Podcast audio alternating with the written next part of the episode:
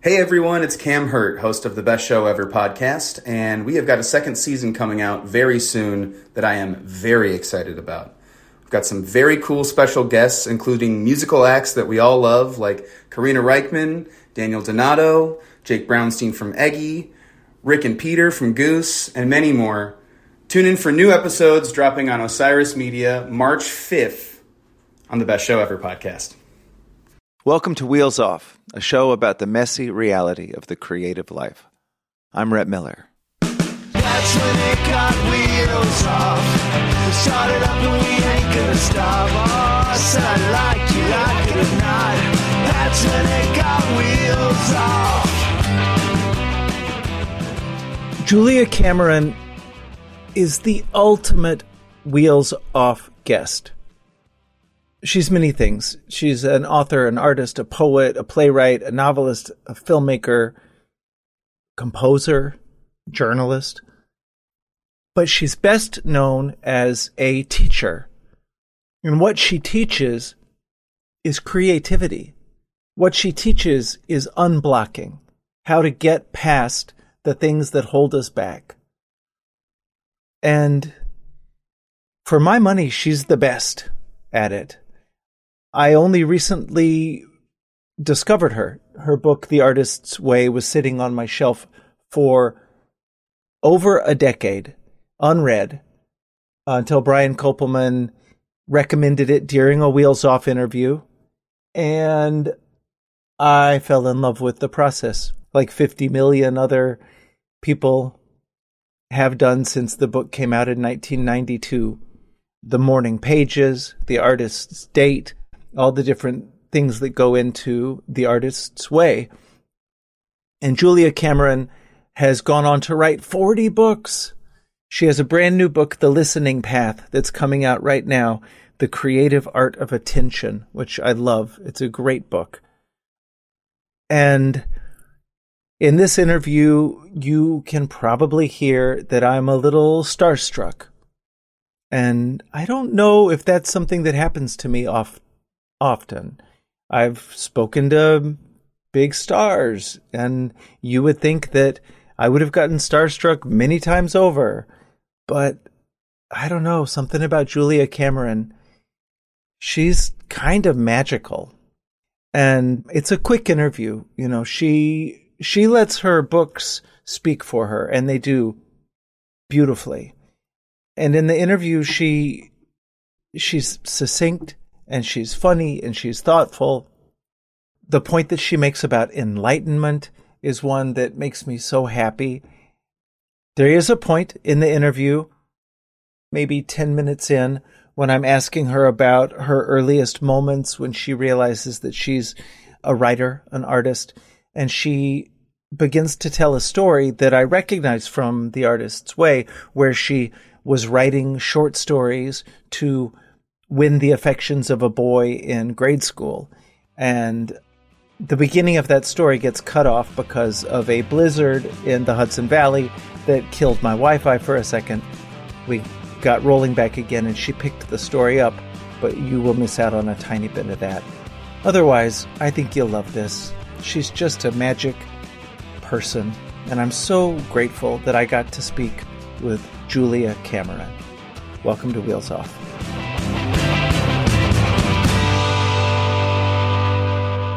Welcome to Wheels Off, Julia Cameron. Thank you so much for being here. You're very welcome. In your blizzarded day, I'm happy to be visiting you from Santa Fe, where we are snow free today. Well, it's super beautiful there and a really magical place. I'm I'm so jealous that you're that you get to be there right now. Boy, I'd love to be anywhere. By the way, congratulations on the listening path. This is such a great book. I'm not all the way through it. I just got it but I love the message of it, listening. Thank you. Yes, as a musician, you must love it. Well, yeah, it's funny. I've gotten to be friends with a lot of improv actor comedians, and and I thought that so much of what they did was constantly thinking about what they were going to do next or what they were going to say, but it's almost all of what they're doing is listening to what the other person is saying and being able to respond to it, but mostly listening. Yes. Um, So, what creative project are you working on right now? Is it just the promotion of the new book, or do you have a new book going? And and how is how's it lighting you up? Well, two questions. Um, I'm in the middle of book launch on the listening path, so that's been hectic uh, and exciting uh, and scary uh, and um, good so far.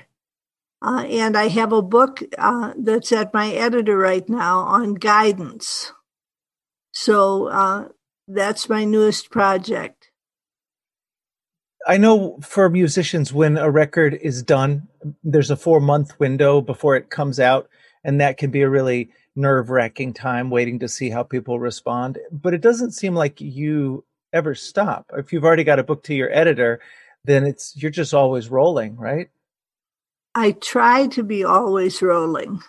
I went through a period uh, when we first did COVID uh, where I wasn't writing anything except for my morning pages. Uh, and I found myself uh, saying, Oh, Julia, you're supposed to be the queen of creativity. And where's your creativity? Uh, and then my morning pages said, You're going to write a play. And I said, But I have no ideas right now for a play. Uh, and they said, Start with birds. So I started with, Aren't they lovely? Uh, and a play unfolded. Uh, and it gave me great sanity to have a creative project to work on while we were busy being in forced solitude. I love that your story about the idea for the play was itself in the form of dialogue, which I do find the morning pages to often be, right? Like we are having a dialogue with ourselves or with our morning pages, right? Yes. I well, I love that, and one of the um, one of the reasons that um, I am so excited to be talking to you is because um, Brian Koppelman, who says hello, by the way, was a guest was a guest on my podcast, and he uh, credits the morning pages with keeping him sane and getting him unblocked, and you know, with a great deal of his success. And I was reminded by that that I had a copy of The Artist's Way, and this is months ago now. This is um, late spring, I had a copy of Artist's Way sitting on my bookshelf, and I had always thought, well, no, I need to read a book about plot, or I need to read a book of, you know, what are those, the autodidactic beating myself up with the, the books that I should be reading in flying air quotes. So because of his reminder, I went back and fell in love with the Artist's Way and, um, and have been writing morning pages ever since. And I wonder, and you might, you might have heard this from people, how many folks have been, have had their sort of lives in sanity or artistic lives at least saved by the practice of doing morning pages during the pandemic specifically? Well, it's an interesting thing. The LA Times has a bestseller list, uh, and right now the Artist's Way is number three. and uh, this is after 30 years. So I think during the pandemic, more people are rushing out to purchase it hoping to channel their creativity in a productive way. Uh, otherwise, the energy of the pandemic can be sort of chaotic. Yeah. What a beautiful, positive thing to be part of the zeitgeist at this moment. You know, instead of people watching bleak movies about pandemics, they're reading The Artist's Way. That makes me so happy. It makes me pretty happy too. I bet. Um, so this is something that you've touched on in your writing over the years and in interviews you've given.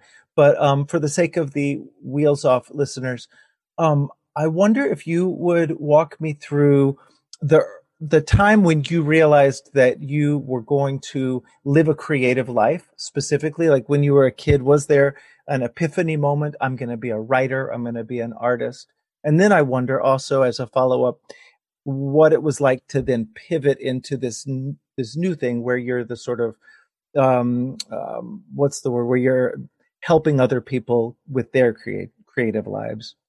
I went ahead writing short stories to woo Peter Mundy, uh, and I didn't succeed in wooing him, but I succeeded in wooing myself. Uh, I became a writer at age 12. Uh, and I found myself um, writing a lot of poetry, uh, and I still write a lot of poetry. Uh, and I found myself feeling like this was what I wanted to do with my life. Uh, and it never occurred to me to look elsewhere. I was very lucky. I, I had parents who did not say to me, Oh, sweetheart, don't you think you might need something to fall back on? Uh, in, instead, they were supportive. Uh, and so I come from a big family. Uh, and what we did was if we learned something like learned how to tie a bootlace, uh, you then turned around and taught it to a sibling. So for me, the artist's way was uh, a glorified version of helping a sibling. Uh, I learned something. I wrote it down. I gave it to somebody else. Uh, and when I wrote The Artist's Way, I thought I was writing it for about 10 people uh, who were my, my peers and my colleagues who were blocked.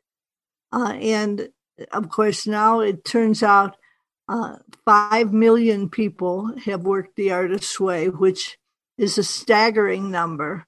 Uh, and uh, I can't feel that they're all gullible. I feel that they are getting something out of it. Uh, and uh, what they're getting out of it is guidance and direction.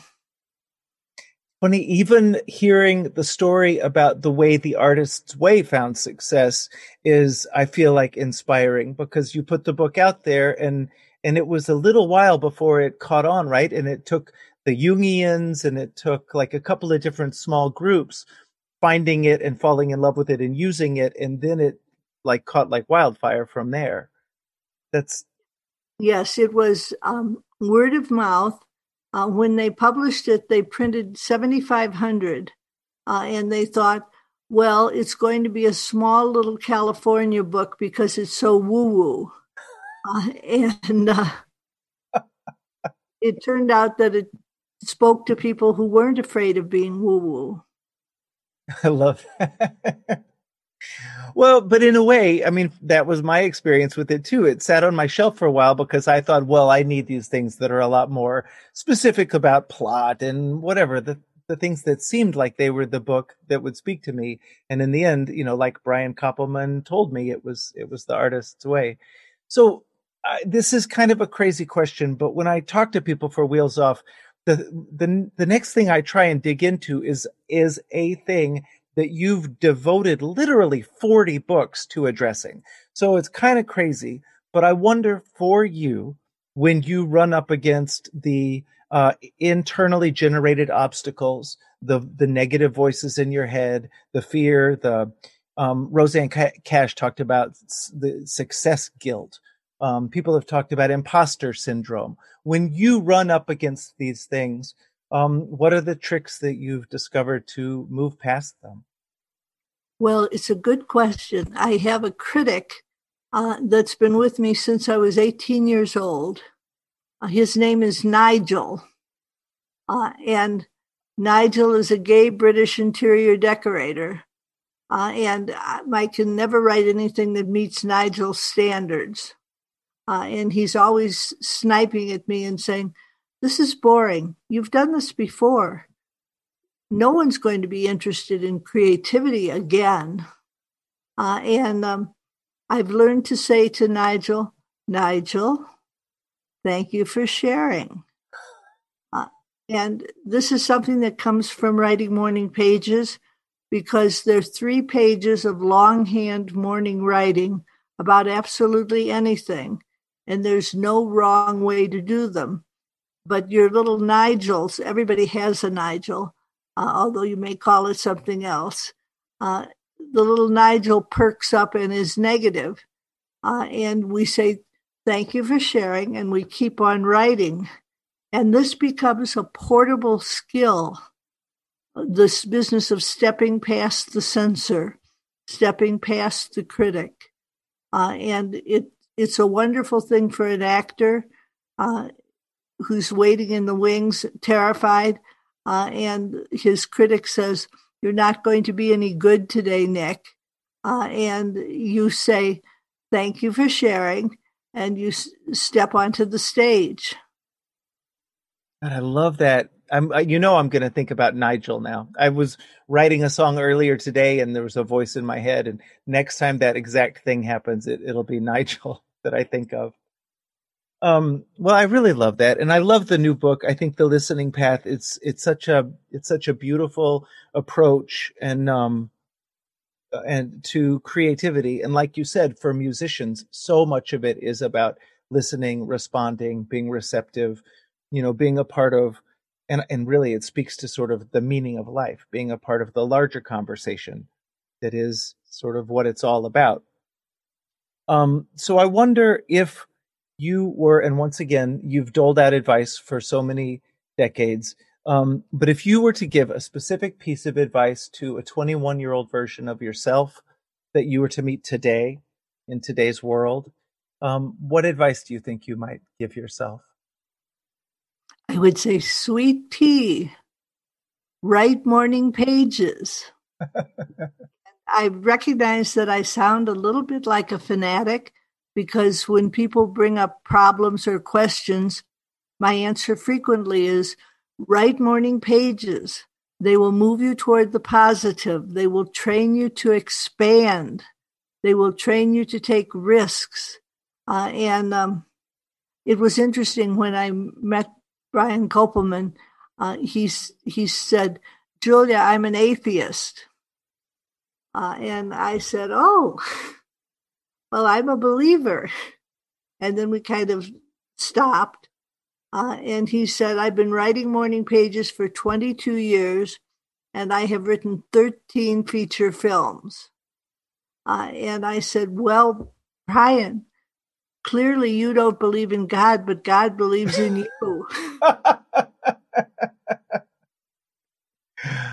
I love that. I love that. Well, I think morning pages are such a gift that you've given to the world, and and these books are so beautiful. And it's funny that you brought up birds. I had two cardinals perched outside my office window all morning, and I kept thinking of my sweet little grandma who passed away on this day 24 years ago, and I kept thinking it was maybe her. But I just I think that what you're doing is so beautiful, and you're giving something so beautiful to the world. And I really appreciate you sitting down with me today to share your story. And um, thank you so much. I mean, um, God, I feel like I've I feel like I blazed through this interview with you, but you're so succinct. You're so good at your job. Ah, thank you. well, I think the thing is uh, that I love artists. Uh, and when I first was uh, walking in Greenwich Village praying give me a new idea, meaning give me an idea for a movie, uh, I heard teach. And I thought, oh no, I don't want to be a teacher. Uh, I, I want to be an artist. Uh, and I, I thought they were two separate things. Uh, and I had a mythology that said teachers couldn't be artists. But then I started teaching uh, and what I found out was that as I unblocked myself, uh, I became more of an artist. Uh, and that there was no conflict between teaching and, and artistry. Uh, and that in fact, I loved teaching. Uh, and it's very exciting when you go out to teach uh, and um, you, you look into the faces of those who are learning uh, and their faces light up, uh, and you begin to realize, oh, enlightenment. That's a serious term uh, and an accurate term. Uh, and I feel like when I go out to teach, it's like I'm visiting a garden. Uh, and people will come up to me and say, I used your book and now I'm a novelist. or I used your book and I've made these beautiful earrings, or I used your book and I have my own podcast. Uh, I used your book, uh, and I. They will say the sentence that they say to me most often is, "Julia, your book changed my life." And I say, aha, you changed your life. I gave you the tools, but you used them. Mm. I love that. That's so great. Well, Julia, thank you for giving us the tools and congratulations on the listening path and the LA Times bestseller list again. I mean, think about just from just from this neck this most recent surge in sales of the artist's way. How many novelists, how many ballet dancers, how many screenwriters are going to come out of that? What a what a legacy you've built. I'm so grateful for your time. Thank you so much. You're very welcome. All right. Well, take care of yourself.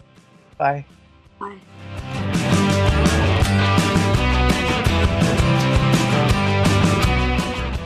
All right. Thank you so much for listening to Wheels Off. Please be sure to rate and review the show on iTunes.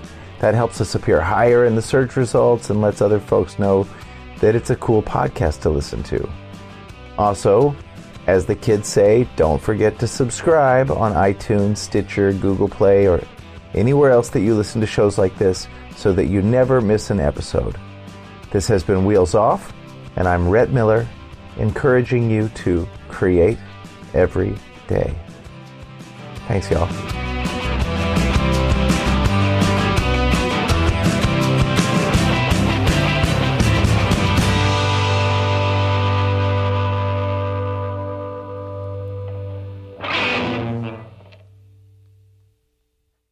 What's up? My name's Lurk, and I'm the host of Lambgoat's Van Flip podcast. Every week, I have in depth conversations with bands from all over the scene, big and small. We also like to keep our finger on the pulse and showcase up and coming bands on the show as well. So come check out Lambgoat's Van Flip podcast.